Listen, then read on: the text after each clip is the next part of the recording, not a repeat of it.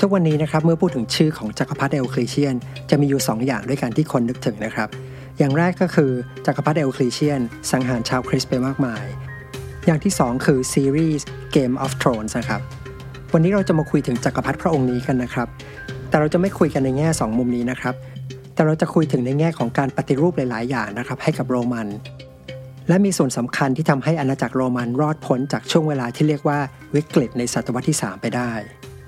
และที่สำคัญที่สุดก็คือในฐานะของจักรพรรดิที่ทำให้โรมันแยกเป็นตะวันตกและตะวันออกอย่างจริงจัง สวัสดีทุกคนนะครับ ยินดีต้อนรับเข้าสู่หลงไปในประวัติศาสตร์พอดแคสต์นะครับกับผมหมอเอลนายแพทย์จัชพลเกียรติขจรธาดานะครับสำหรับ episode ในวันนี้นะครับก็จะเป็นตอนที่5นะครับหรือว่าตอนสุดท้ายนะครับของซีรีส์ทำไมอาณาจักรโรมันถึงได้แยกเป็น 2 ส่วนนะครับผมอยากจะขอเริ่มต้นเรื่องนะครับที่จักรพรรดิคารุสนะครับในปีคศนะครับ 282 นะครับจักรพรรดิคารุสเนี่ยก็ได้รับการแต่งตั้งนะครับ หรือว่าได้รับเลือกจากหัวหน้าของทหารที่มีชื่อว่าเพเทเรียนการเนี่ยขึ้นมาเป็นจักรพรรดินะครับ แต่ว่าเราจริง ๆ เราไม่ได้สนใจเรื่องของจักรพรรดิคารุสเป็นพิเศษนะครับ แต่เพราะว่าเป็นช่วงเวลาที่จักรพรรดิคารุสปกครองเนี่ยจะมีชื่อของคนที่ชื่อว่าไดโอคลีเชียนเนี่ยเข้ามาในหน้าประวัติศาสตร์ ในฐานะของทหารที่จักรพรรดิคารุสเนี่ยชื่นชอบเป็นพิเศษไดโอคลีเชียนนะครับพื้นเพเนี่ยเป็นสามัญชนนะครับ ที่ต้องบอกว่าไต่เต้าขึ้นมาจากทหารนะครับ เป็นทหารที่เก่งของกองทัพ แล้วก็ด้วยความที่เป็นเป็นลูกชาวบ้านนะครับ ลูกสามัญชนทั่วไปเนี่ยจึงไม่ได้มีการศึกษาที่สูงมากนักสำหรับจักรพรรดิคารุสนะครับ ก็ปกครองโรมันเนี่ยได้แค่ปีเดียวเท่านั้นแล้วก็เสียชีวิตลงนะครับ ก็ถ้าตามบันทึกเนี่ยก็เชื่อว่าเกิดจากการเสียชีวิตจากฟ้าผ่านะครับ แต่ว่าเรื่องจริงเนี่ยเราก็ไม่แน่ใจนะครับ เพราะว่าเหมือนทั่วๆไปในยุคสมัยนั้นก็คือ เราไม่รู้ว่าเรื่องราวเรื่องไหนนะครับ จะเป็นเรื่องจริงนะครับหรือเป็นประวัติศาสตร์ที่ถูกแก้ไขไปแล้วนะครับ เพราะว่ายุคที่จักรพันธ์โดนสังหารบ่อยมาก หลายครั้งจักรพรรดิที่ขึ้นมาใหม่เนี่ยก็ให้มีการบันทึกประวัติศาสตร์ใหม่ ในลักษณะที่จักรพรรดิพระองค์ใหม่เนี่ยไม่ได้เกี่ยวข้องกับการสังหารจักรพรรดิพระองค์เก่า ทีนี้จักรพรรดิคารุสนะครับมีลูกชายเนี่ยอยู่สองคนด้วยกัน คนหนึ่งชื่อว่าคารินุสนะครับอีกคนเนี่ยชื่อนูเมเรียนซึ่งทั้งคู่เนี่ยก็ได้รับการแต่งตั้งให้เป็นซีซ่านะครับหรือว่าเป็นเบอร์สอง รองจากจักรพรรดิคารุสโดยที่คารินัสนะครับปกครองทางทิศตะวันตก ส่วนนูเมเรียนกับพ่อเนี่ยเดินทางไปทางตะวันออกนะครับ ปกครองทางทิศตะวันออกด้วยกัน แล้วก็ไปรบกับทางเปอร์เซียเนี่ยด้วยกันสำหรับลูกชายที่ชื่อคารินุสนะครับก็มีชื่อเสียงในทางในทางที่ไม่ดีเนี่ยตั้งแต่ยังไม่ได้ขึ้นเป็นจักรพรรดินะครับ ก็คือคงเหมือนเด็ก spoil หลายๆคนนะครับที่พ่อใหญ่แล้วก็ spoil เอาใจใจนะครับ คือคารินุสเนี่ยเป็นคนที่ไม่ค่อยเห็นหัวคนอื่น ชอบดูถูกแล้วก็ทำร้ายคนอื่น และที่สำคัญก็คือยังชอบไปยุ่งกับภรรยาของคนอื่นนะครับ แม้แต่ภรรยาของสมาชิกสภา Senate หลายคนหรือของทหารเนี่ยก็ไปไปยุ่งโดยที่ไม่กลัวนะครับ ส่วนโนเมเรียนเนี่ยจะค่อนข้างตรงข้าม ก็คือเป็นคนที่ค่อนข้างอ่อนแอนะครับ คือในสังคมที่นิยมชายที่เข้มแข็งเนี่ยแบบสังคมโรมันเนี่ยโนเมเรียนจะถูกมองว่าเป็นคนอ่อนแอนะครับ ไม่ค่อยมีความเป็นผู้นำเท่าไหร่ ทีนี้เมื่อจักรพรรดิคารุสนะครับเสียชีวิตลง ทั้งคารินุสและก็โนเมเรียนเนี่ยก็เลยได้เลื่อนตำแหน่งขึ้นเป็นออกัสตุสนะครับหรือเป็น จักรพรรดิของโรมัน แล้วทันทีที่คารินุสนะครับรู้ข่าวว่าพ่อเนี่ยเสียชีวิตลงนะครับ ก็รีบเดินทางกลับมาที่กรุงโรม เพื่อจะมารับตำแหน่งจักรพรรดิอย่างเป็นทางการนะครับ ส่วนโนเมเรียนในเวลานั้นเนี่ยตอนนั้นรบอยู่กับทางเปอร์เซียทางตะวันออกนะครับ ก็ค่อยๆเดินทางกลับมาช้าๆนะครับ พร้อมกับนายทหารที่มีชื่อว่าไดโอคลีเชียนด้วย แต่ระหว่างทางที่เดินทางกลับเนี่ยโนเมเรียนเกิดมีอาการเหมือนกับตาอักเสบนะครับ เจ็บตาเล็กน้อย ก็เลยต้องเดินทางในเหมือนกับเป็นรถม้านะครับ ที่มีผ้าปิดมิดชิดในรอบด้าน คนข้างนอกเนี่ยมองไม่ไปไม่เห็น ทีนี้หลังจากเดินทางไปสักระยะหนึ่งนะครับ ไม่นานนัก ทหารที่เดินทางอยู่ใกล้ๆรถม้านะครับ ก็ได้กลิ่นเหม็นผิดปกติ เรียกจักรพรรดิเนี่ยก็ไม่มีเสียงขานตอบนะครับ ก็เลยเปิดม่านเข้าไปดูปรากฏปรากฏว่าจักรพรรดินูเวเรียเนี่ยสิ้นพระชนไปแล้วนะครับ แล้วก็นานไปจนกระทั่งศพเนี่ยเริ่มเหม็นเน่าแล้ว ซึ่งก็ถือว่าเป็นเรื่องแปลกนะครับ เพราะว่าครั้งสุดท้ายที่มีคนเห็นจักรพรรดินูเวเรียเนี่ยตอนนั้นก็ยังแข็งแรงดีอยู่นะครับ มีแค่ตาเจ็บเล็กๆ น้อยๆเท่านั้นเอง ทีนี้ในประวัติศาสตร์ก็ไม่ได้บันทึกว่าสุดท้ายเสียชีวิตจากอะไร แต่ว่ามีโอกาสเป็นไปได้ว่าอาจจะถูกวางยาผิดนะครับ ยังไงก็แล้วแต่นะครับสุดท้ายเนี่ยเหล่าทหารก็ประชุมกันนะครับ เพื่อจะตัดสินใจเลือกจักรพรรดิพระองค์ใหม่ขึ้นมา ซึ่งในตอนนั้นหนึ่งในคู่แข่งสองคนนะครับ ก็มีไดโอคลีเชียนอยู่ด้วย สุดท้ายทหารที่ประชุมเนี่ยก็พร้อมใจกันนะครับ แต่งตั้งให้ไดโอคลีเชียนเนี่ยเป็นจักรพรรดิองค์ใหม่ของโรมันตะวันออก และเมื่อได้ขึ้นเป็นจกักรพรรดินะครับ สิ่งแรกที่ไดโคลเชนทำก็คือสังหารนะครับ คนที่แต่เดิมเนี่ยเป็นคู่แข่งที่จะได้ขึ้นมาเป็นจักรพรรดิซะโดยที่กล่าวโทษว่าทหารคนนั้นเนี่ยเป็นตัวการที่ล่อวางยาพิษกับจักรพรรดินูเมเรียนจนถึงแก่ความตาย แต่ก็อย่างที่บอกครับช่วงช่วงเวลานี้นะครับประวัติศาสตร์เนี่ยค่อนข้างเชื่อได้ยากนะครับ มันมีความเป็นไปได้เหมือนกันที่คนที่อยู่เบื้องหลังทั้งหมดเนี่ยอาจจะเป็นไดโอคลิเชียนเอง แต่ว่าพวกนี้เนี่ยเราก็ไม่มีข้อมูลก็ได้แต่คาดเดากันไปนะครับ ที่มาถึงตอนนี้จะเห็นว่าไดโอคลิเชียนเนี่ยแรกๆเนี่ยก็คงจะเหมือนกับจักรพรรดิฐานคนอื่นๆ ก่อนหน้านะครับ ก็คือขึ้นมาปกครองได้ไม่นาน เสร็จแล้วก็คงโดนสังหารไป แต่สุดท้ายนะครับไดโอคลิเชียนเนี่ยจะปกครองอาณาจักรโรมันเนี่ยนานถึง 20 ปีนะครับและในช่วงที่ปกครองเนี่ยยังให้มีการเปลี่ยนแปลงนะครับมีการปฏิรูปสิ่งต่างๆเนี่ยไว้มากมาย แล้วการเปลี่ยนแปลงเหล่านั้นนะครับ ก็อาจจะพูดได้ว่าเป็นสิ่งที่ทำให้วิกฤตในศตวรรษที่3นะครับจบลงนะครับ จบสิ้นลงในสมัยของไดโอคลิเชียน ทีนี้เรามาดูกันนะครับว่าไดโอคลิเชียนทำอะไรไว้บ้าง ในช่วงแรกนะครับที่ไดโอคลิเชียนขึ้นมาเป็นจักรพรรดิจะเห็นว่าเวลานั้นเนี่ยปัญหาของการโดนรุกรานนะครับจากข้าศึกภายนอกเนี่ยเริ่มจะคลี่คลายไปมากแล้ว ปัญหาการแตกแยกเป็น 3 ส่วนนะครับเป็นกอลิกโรมันแล้วก็เป็นพาเมราเนี่ยก็ได้รับการแก้ไขไปแล้ว แต่สิ่งที่ยังมีปัญหาอยู่ก็คือเกี่ยวข้องกับความไม่มั่นคงนะครับภายในจักรวรรดิเอง ไม่ว่าจะเป็นเรื่องของเสถียรภาพนะครับของสถานะของจักรพรรดินะครับ ที่เหมือนว่าใครๆเนี่ยก็ลุกขึ้นมาประกาศตัวว่าเป็นจักรพรรดิได้ ยังมีปัญหาเรื่องของเศรษฐกิจนะครับ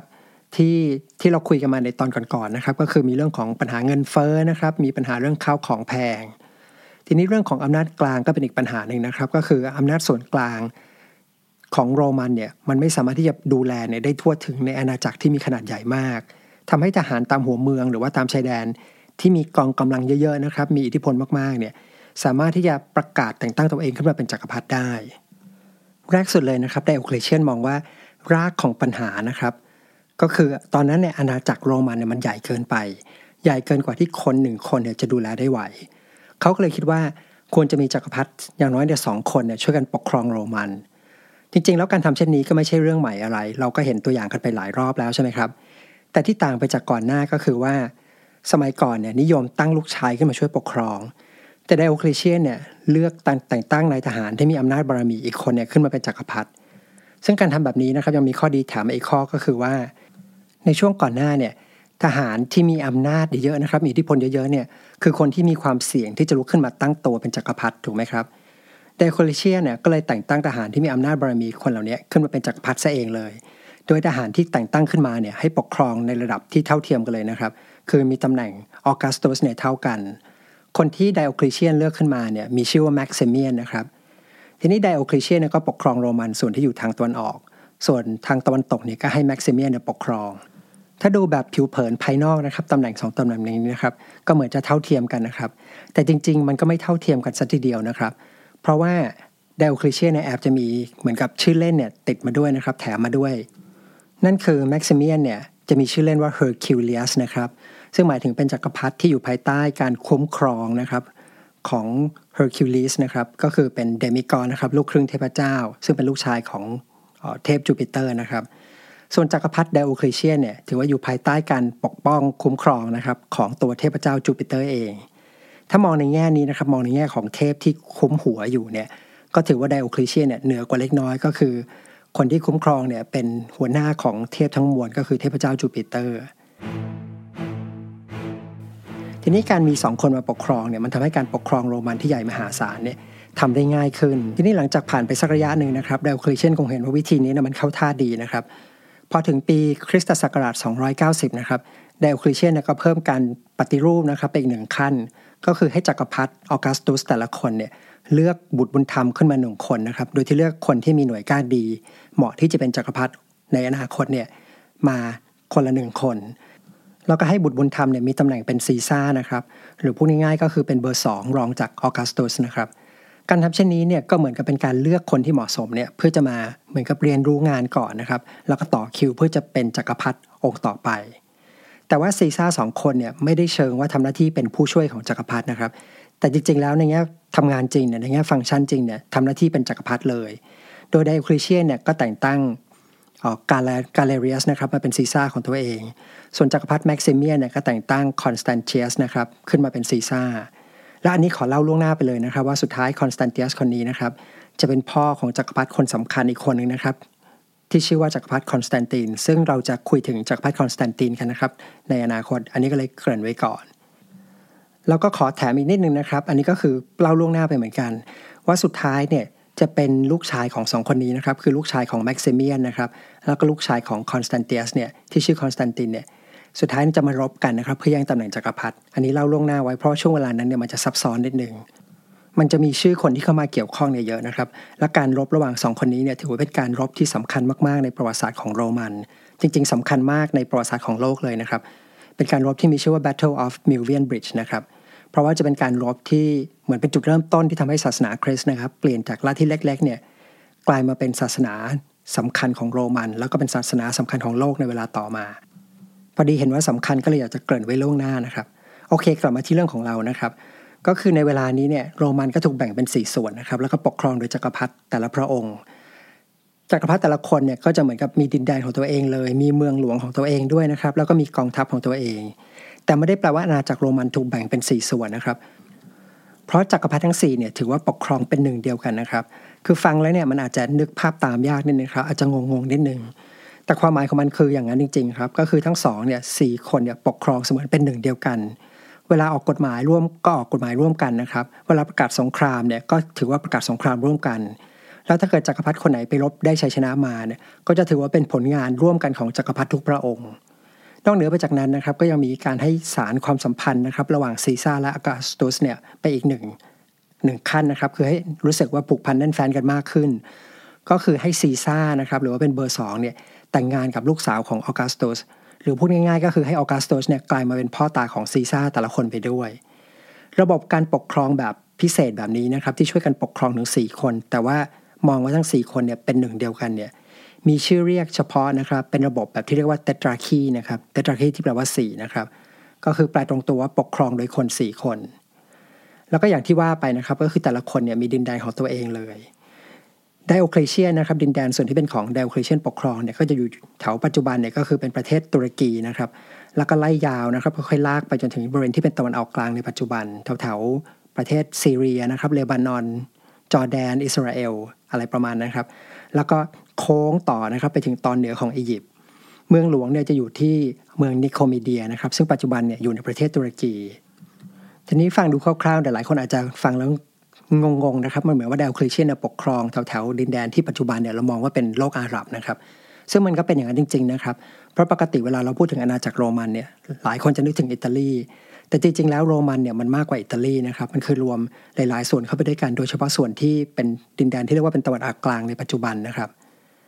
แล้วจริง ๆ จะว่าไปแล้วเนี่ยส่วนที่เป็นดินแดนทางตะวันออกตอนนั้นเนี่ยค่อนข้างเจริญกว่าทางตะวันตกเสียด้วยซ้ำนะครับโอเค ทีนี้มาดูจักรพรรดิแม็กซิเมียนนะครับ จักรพรรดิแม็กซิเมียนหรือออกัสตุสแม็กซิเมียนเนี่ยปกครองส่วนที่เป็นประเทศแถวๆประเทศอิตาลีปัจจุบันนะครับก็คือดินแดนที่เป็นโรมันตะวันตก แล้วก็ยังมีส่วนที่เป็นทางตอนเหนือของทวีปแอฟริกาด้วย รวมถึงส่วนที่เป็นประเทศสเปนโปรตุเกสในปัจจุบันด้วย เมืองหลวงเนี่ยอยู่ที่เมืองมิลาน ส่วนซีซ่าอีก 2 คนนะครับก็คือซีซ่ากาลาเรียสนะครับหรือว่าคนที่เป็นเบอร์ 2 ของไดโอคลิเชียนนะครับก็จะปกครองนะครับส่วนที่เป็นประเทศกรีกนะครับ ในปัจจุบันแถวนั้นก็จะมีชื่อเรียกนะครับ ที่เรียกว่าเป็นคาบสมุทรบอลข่านแล้วก็ดูแลชายแดนของโรมันฝั่งที่เป็นแม่น้ำดานูบส่วนเมืองหลวงเนี่ยจะอยู่ที่เมืองซาโลนิกานะครับ ปัจจุบันเมืองนี้ก็ยังคงอยู่นะครับ ก็เป็นเมืองเมืองใหญ่อันดับต้นๆของประเทศตุรกีเลยนะครับปัจจุบันเนี่ยจะรู้จักในชื่อเมืองที่คุ้นเคยกว่าคือเทสซาโลนิกีนะครับ ส่วนเบอร์สองของแม็กซิเมียนนะครับซีซ่าของจักรพรรดิแม็กซิเมียนเนี่ยมีชื่อว่าคอนสแตนเตียสนะครับ จะปกครองดินแดนที่ อยู่ทางตะวันตกของโรมันนะครับ ซึ่งปัจจุบันก็คือแถวประเทศฝรั่งเศส แล้วก็เกาะอังกฤษนะครับ เมืองหลวงเนี่ยอยู่ที่เมืองเทรียนะครับ ซึ่งปัจจุบันเนี่ยก็อยู่ในประเทศเยอรมันนะครับ อยู่ส่วนที่เป็นติดพรมแดนระหว่างเยอรมันกับฝรั่งเศสเลยนะครับ ทีนี้อยากให้สังเกตนิดนึงว่าในเวลาเนี้ยกรุงโรมเนี่ยไม่ได้เป็นเมืองหลวงของที่ไหนเลยนะครับ เพราะว่าต้องบอกว่าอย่างที่บอกก็คือเมืองกรุงโรมเนี่ยในเวลาต่อมาค่อนข้างเสื่อมโทรมนะครับแล้วก็มีความสำคัญน้อยลง ทีนี้ จะรู้สึกไหมครับว่าการปกครองเนี่ยฟังดูเนี่ยเหมือนกับมันดีนะครับ การทำแบบนี้มันทำให้การปกครองเนี่ยเป็นไปได้ทั่วถึงมากขึ้น ชายแดนต่างๆนะครับ ที่เคยมีปัญหานะครับ ไม่ว่าจะเป็นชายแดนตรงแม่น้ำดานูบนะครับชายแดนตรงฝั่งแม่น้ำราย ชายแดนทางด้านตะวันออกเนี่ยมีจักรพรรดิแต่ละคนเนี่ยดูแลหมด แล้วการให้แต่งตั้งให้ซีซ่ามาฝึกงานเพื่อรอตำแหน่งเนี่ยมันก็เหมือนจะช่วยแก้ปัญหาของการสืบทอดตำแหน่งจักรพรรดิด้วย ซึ่งเรื่องนี้เป็นปัญหาที่มีมาตลอดเพราะอย่างที่เคยเล่าให้ฟังนะครับว่าโรมันเนี่ยไม่เคยมีกฎเขียนไว้ชัดเจนนะครับว่าการสืบต่อราชสมบัติเนี่ยจะต้องทํำยังไงบ้าง อาศัยว่ามีประเพณีแล้วก็ทำตามเฉยๆ แต่มันก็นำไปสู่ความขัดแย้งเนี่ยหลายครั้ง แต่สุดท้ายนะครับวิธีการของไดโอคลีเชียนเนี่ยมันจะแก้ปัญหาไม่ได้นะครับ อันนี้ก็เล่าล่วงหน้าไปเหมือนกันนะครับ เพราะสุดท้ายเนี่ยมันเหมือนกับว่าเลือดเนี่ยข้นกว่าน้ำจักรพรรดินะครับหลายคนก็จะยังอยากให้ลูกเนี่ยรับ ช่วงนะครับเป็นจักรพรรดิต่อ หรือบางครั้งก็พยายามจะดึงเพื่อนสนิทนะครับมาเป็นซีซ่าหรือขึ้นมาเป็นจักรพรรดิคู่กัน มันก็เลยนำไปสู่สงครามกลางเมืองที่วุ่นวายนะครับ แต่เรื่องนี้เรายังไม่คุยกันตอนนี้นะครับ เดี๋ยวเราจะเก็บไว้คุยกันในน่าจะเป็น episode หน้านะครับ ทีนี้กลับมาที่การปฏิรูปอย่างอื่นของไดโอคลิเชียนกันต่อนะครับที่เราคุยกันไปนะครับจะเห็นว่าเป็นความพยายามนะครับที่จะทำให้สามารถปกครองจักรวรรดิที่มีขนาดใหญ่มากๆได้ทั่วถึง แล้วก็ยังพยายามแก้ปัญหาทหาร ที่ชอบตั้งตัวเองขึ้นมาเป็นจักรพรรดิด้วยนะครับ แต่การแก้ปัญหาทหารชอบตั้งตัวเองขึ้นมาเป็นจักรพรรดิเนี่ยยังไม่หมดนะครับ มีการเปลี่ยนแปลงที่สำคัญอีกอย่างที่ไดโอคลีเชียนทำเอาไว้ เพื่อแก้ปัญหานี้โดยเฉพาะ นั่นก็คือการทำให้สถานะของจักรพรรดิเนี่ยดูมีความยิ่งใหญ่ขึ้นนะครับ ดูมีความเป็นเทพเจ้าเนี่ยมากขึ้น ดูศักดิ์สิทธิ์มากขึ้นคืออย่างนี้ครับ ตั้งแต่อาณาจักรโรมันเริ่มมีตำแหน่งจักรพรรดิมานะครับ จักรพรรดิทุกคนเนี่ยจะไม่ค่อยกล้าวางตัวว่าฉันยิ่งใหญ่เหนือคนอื่นมากนัก เพราะว่าสังคมของโรมันนะครับแล้วก็ประชาชนของโรมันเนี่ยมีแนวโน้มที่จะไม่ชอบการปกครองแบบกษัตริย์ หรือว่าจักรพรรดินะครับ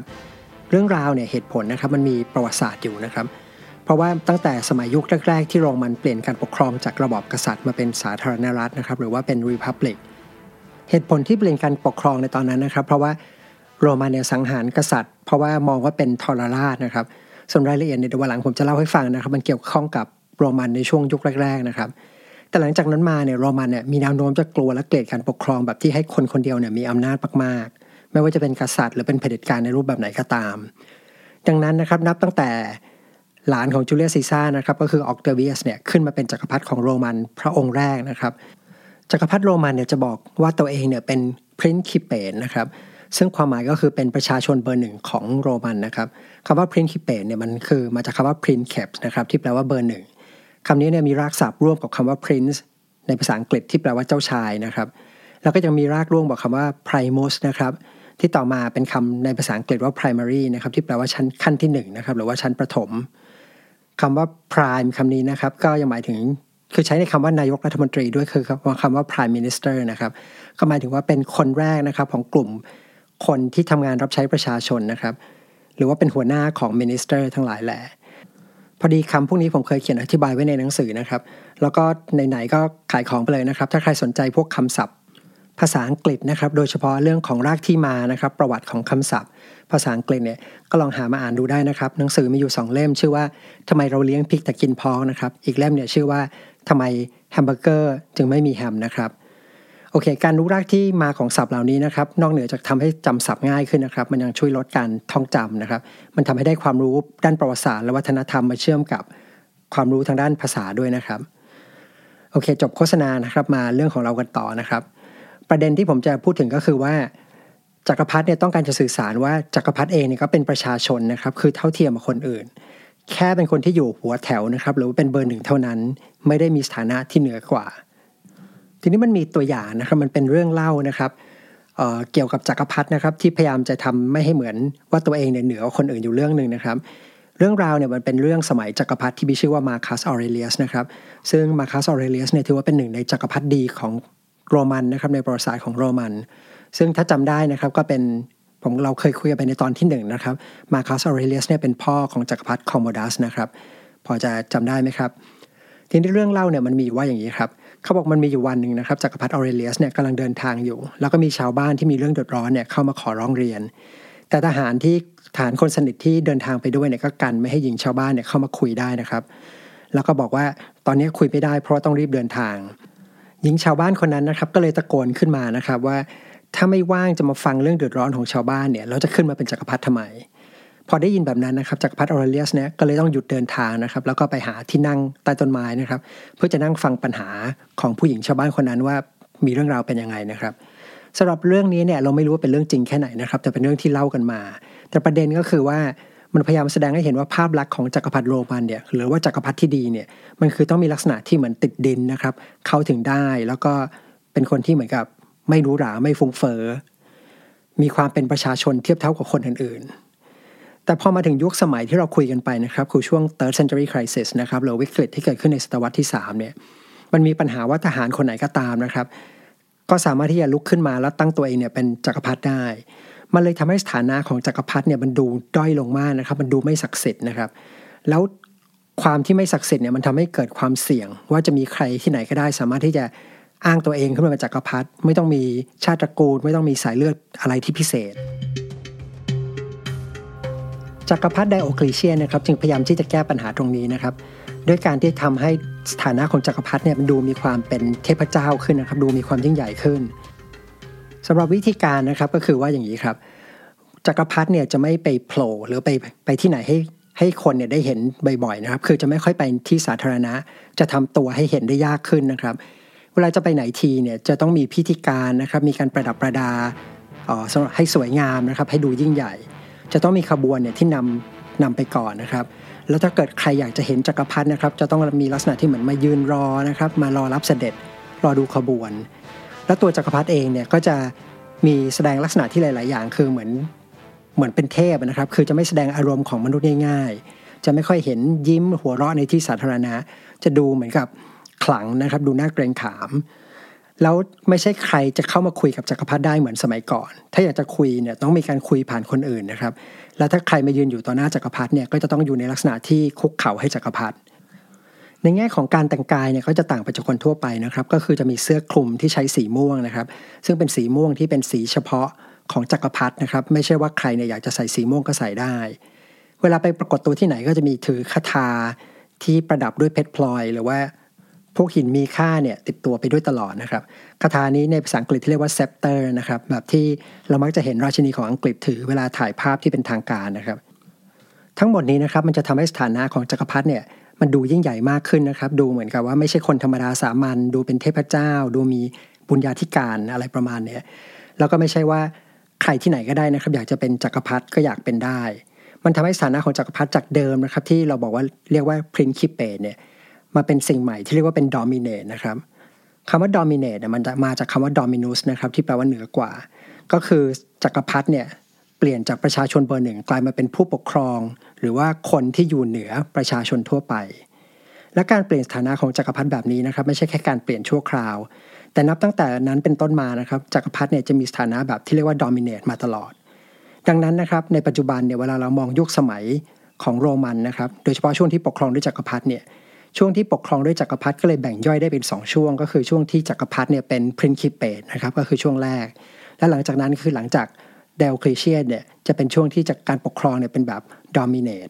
ซึ่งสองคำนี้นะครับบางครั้งเวลาเราไปอ่านหนังสือหรือว่าอ่านในตามเว็บต่างๆเนี่ยบางครั้งก็จะใช้ว่าเป็นยุคพรินคิเปตหรือว่ายุคดอมิเนตซึ่งก็คือนี่คือเหตุผลที่มานะครับ แล้วทั้งหมดนี้นะครับก็เป็นอีกวิธีการนะครับการปฏิรูปแบบอย่างหนึ่งนะครับ ที่พยายามแก้ปัญหาเรื่องของการที่คนเนี่ยลุกขึ้นมาสังหารจักรพรรดิเนี่ยบ่อยๆ คราวนี้เรามาดูเรื่องของการปกครองบ้างนะครับ อย่างที่คุยไปก่อนหน้านะครับ ปัญหาหนึ่งของโรมันตอนนั้นก็คือว่าโรมันเนี่ยมันมีขนาดที่ใหญ่มากนะครับ ใหญ่เกินกว่าที่คนคนเดียวเนี่ยจะดูแลได้ทั่วถึง ทีนี้การมีจักรพรรดิสี่พระองค์ช่วยกันดูแลเนี่ยก็เป็นวิธีการหนึ่งในการแก้ปัญหานั้นนะครับ อีกวิธีการหนึ่งนะครับ อีกวิธีการปฏิรูปแบบหนึ่งที่เพื่อจะแก้ปัญหาตรงนี้โดยตรงเนี่ยก็คือการแบ่งพื้นที่การปกครองใหม่ คือแต่เดิมเนี่ยมีการแบ่งเขตการปกครองเนี่ยออกเป็นประมาณ 50 เขตนะครับเขาใช้คำว่าเป็น province นะครับแต่ละเขตแต่ละเขตเขาเรียก province นะครับซึ่งปัจจุบันคำว่า province เนี่ยเราแปลว่าจังหวัดถูกไหมฮะแต่ความหมายของ province ในตอนนั้นเนี่ยมันก็ต่างไปจากคำว่าจังหวัดที่เราใช้กันจนคุ้นเคยนะครับก็เลยขอทับศัพท์ว่า province ไปเลยนะครับ ทีนี้ พอถึงยุคของเดลคลีเชียนเนี่ยก็ซอยเขตการปกครองเนี่ยให้ย่อยลงไปอีกนะครับ เป็น 100 provinces ทำให้แต่ละเขตการปกครองเนี่ยมันมีขนาดเล็กลง เหตุผลก็คือ ผู้ที่ปกครองเนี่ยก็จะสามารถดูแลประชาชนเนี่ยได้ทั่วถึงมากขึ้นนะครับ เข้าใจปัญหาของแต่ละพื้นที่เนี่ยมากขึ้น เพราะว่าดูพื้นที่ขนาดเล็กลง ข้อดีอีกข้อคือว่าทำให้ผู้ปกครองแต่ละท้องที่เนี่ยไม่ได้มีอำนาจในการปกครองเนี่ยมากเกินไปนะครับ ซึ่งมันเป็นข้อดีในแง่ที่ ป้องกันนะครับการสั่งสมอำนาจหรืออิทธิพล แต่ละท้องที่เนี่ยมันทำได้ยากขึ้น ทีนี้จากหลาย ๆ province เนี่ยก็จะมีการรวมนะครับเป็นหนึ่งเขาเรียกว่าเป็นอีกหน่วยหนึ่งนะครับหน่วยที่ใหญ่ขึ้นเขาเรียกว่า diocese นะครับตอนนั้นเนี่ยโรมันเนี่ยมีทั้งหมด 12 diocese ด้วยกันนะครับ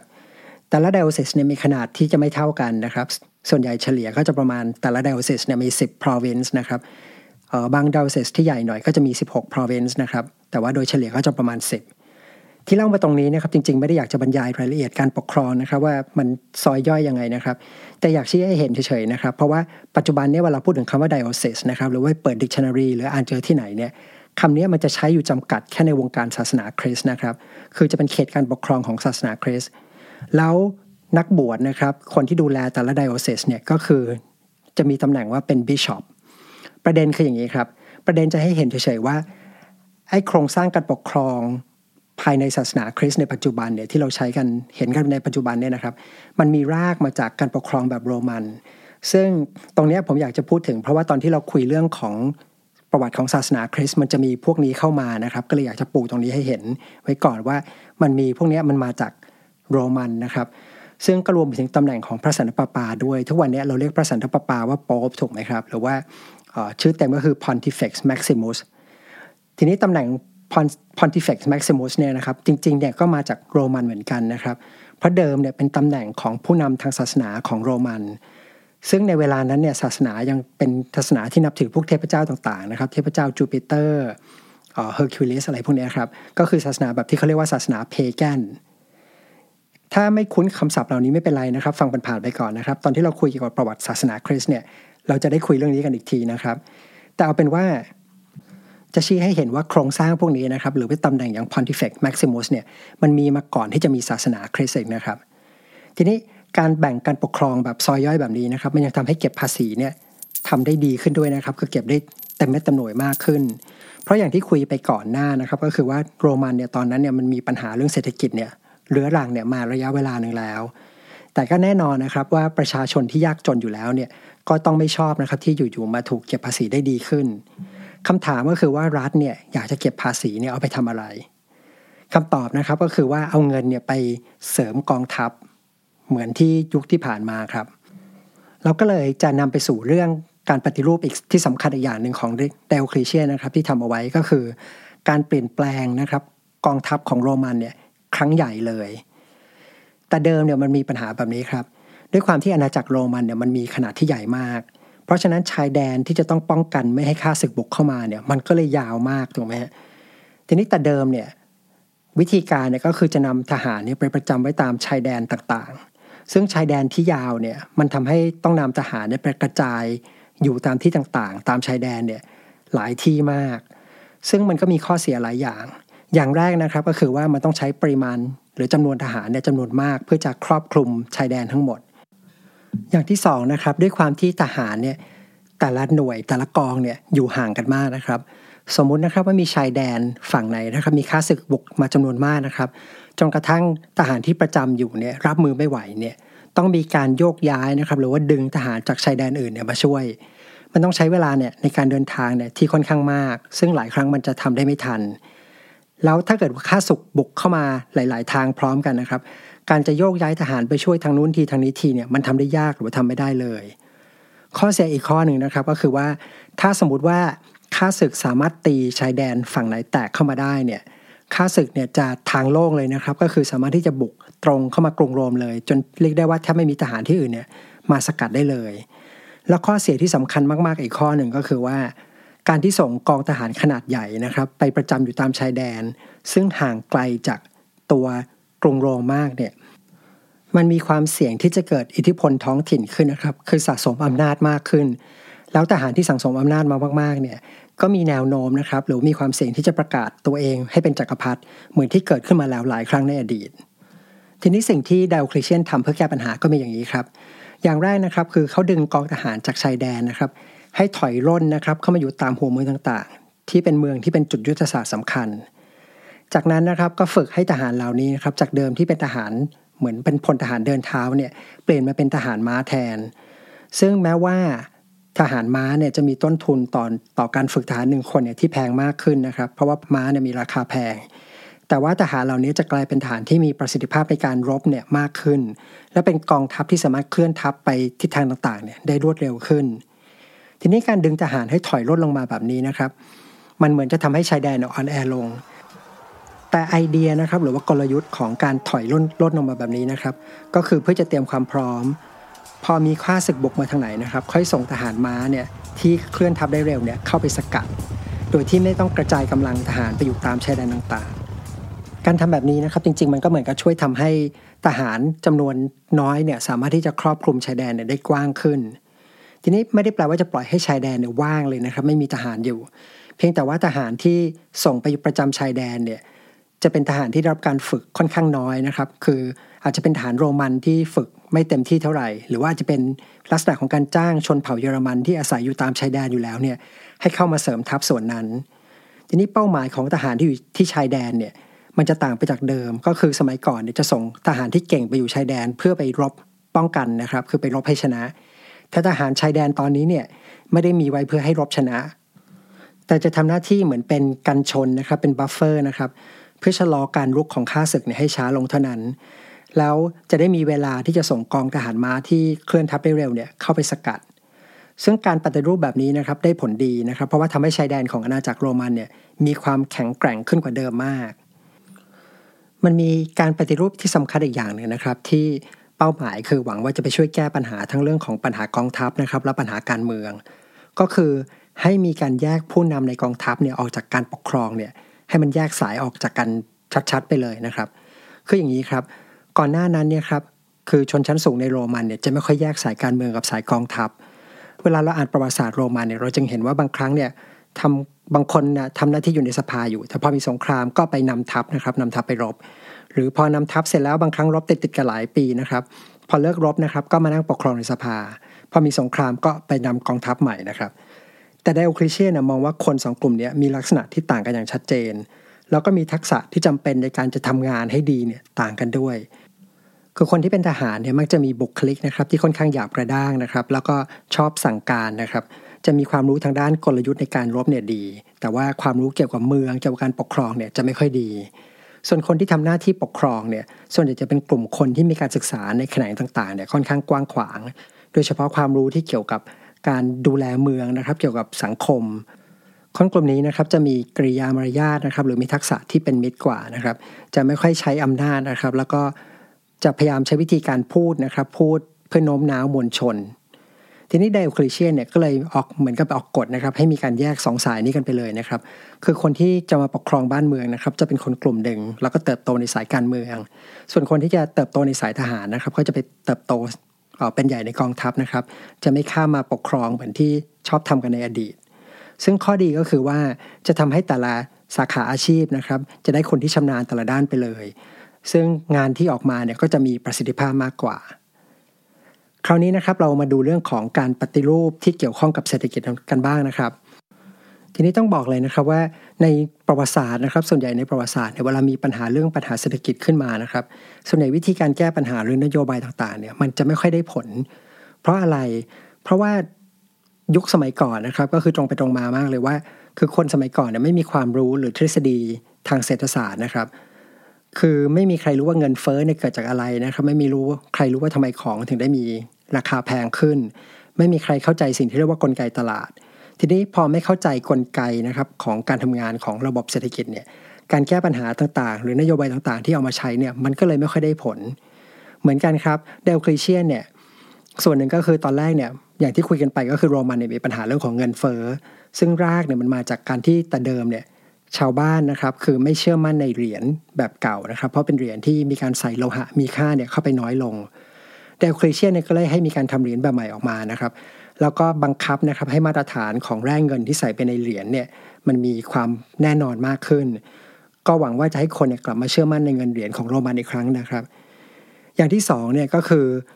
คือพยายามจะแก้ปัญหาเรื่องของของแพงนะครับ ก็พยายามออกกฎหมายบังคับเพดานของ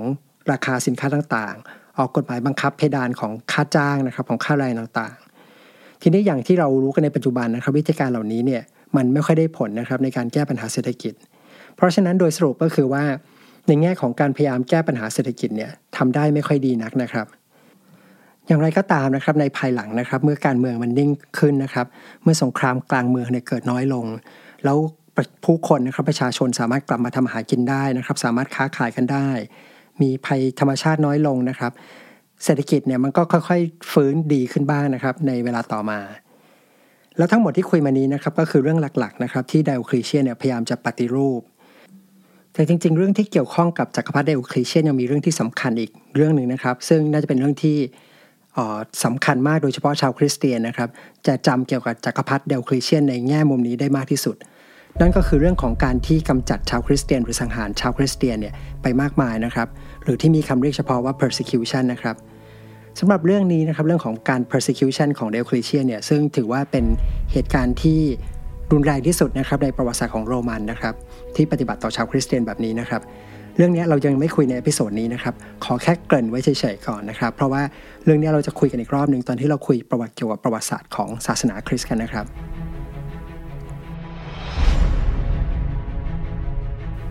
แล้วสุดท้ายนะครับหลังจากที่ปกครองโรมันมาได้นานประมาณ 20 ปีนะครับซึ่งถือว่าเป็นการปกครองที่ยาวนานมากๆนะครับเมื่อเทียบกับจักรพรรดิในช่วงเวลานั้นนะครับหรือจักรพรรดิก่อนหน้า วันที่ 1 พฤษภาคมนะครับในปีคริสตศักราช 305 นะครับจักรพรรดิเดลคลีเชียนะครับก็ทำสิ่งที่ไม่เคยมีจักรพรรดิพระองค์ไหนในโรมันเนี่ยเคยทำมาก่อน นั่นก็คือการประกาศวางมือ แล้วก็ก้าวลงจากตำแหน่งจักรพรรดิ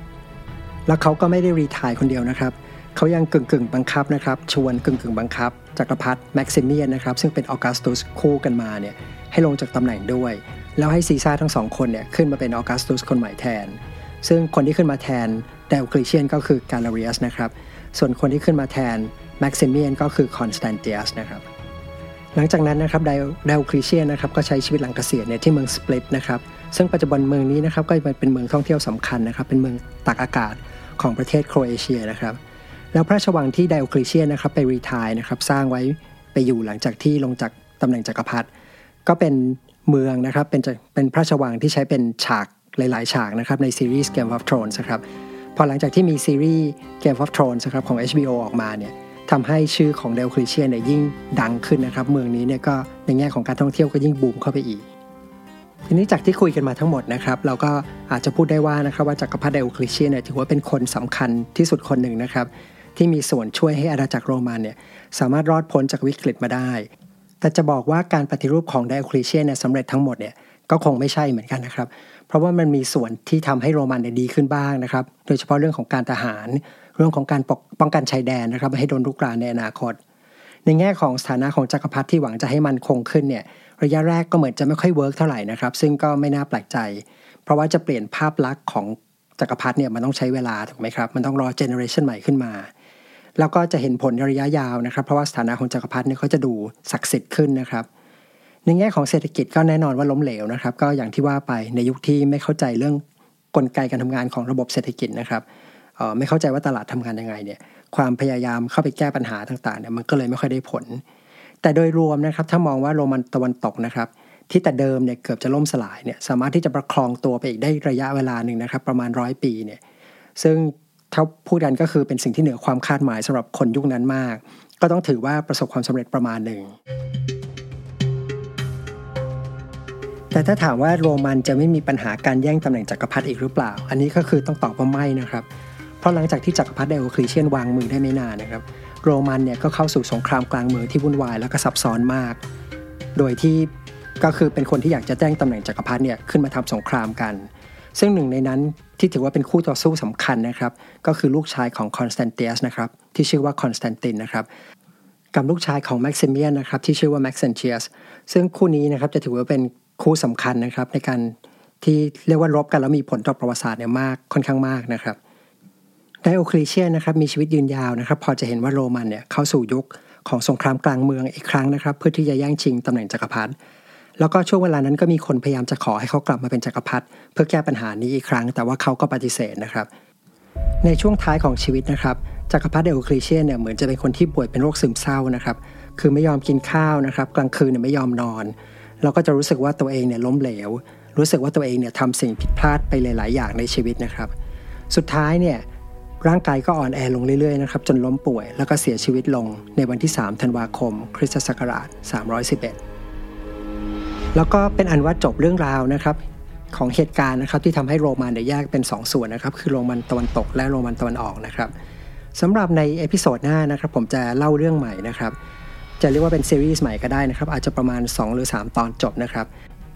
เราจะไปคุยกันว่านะครับว่าศาสนาคริสต์นะครับ ซึ่งในยุคของจักรพรรดิเดโอคลีเชียนเนี่ยเป็นแค่ลัทธิเล็กๆ ต่อมาเนี่ยจะกลายเป็นศาสนาประจำของอาณาจักรโรมันนะครับ และเป็นศาสนาที่ยิ่งใหญ่ของยุโรป เราจะไปดูว่าเหตุการณ์นั้นมันเกิดขึ้นได้ยังไงนะครับ เรื่องราวใน episode หน้านะครับ เราจะปรับเปลี่ยนนะครับ จากประวัติศาสตร์ทางโลกเนี่ยไปเป็นทางประวัติศาสตร์ทางศาสนามากขึ้นนะครับ แล้วเรามาเจอกันใหม่ใน episode หน้านะครับ สวัสดีครับ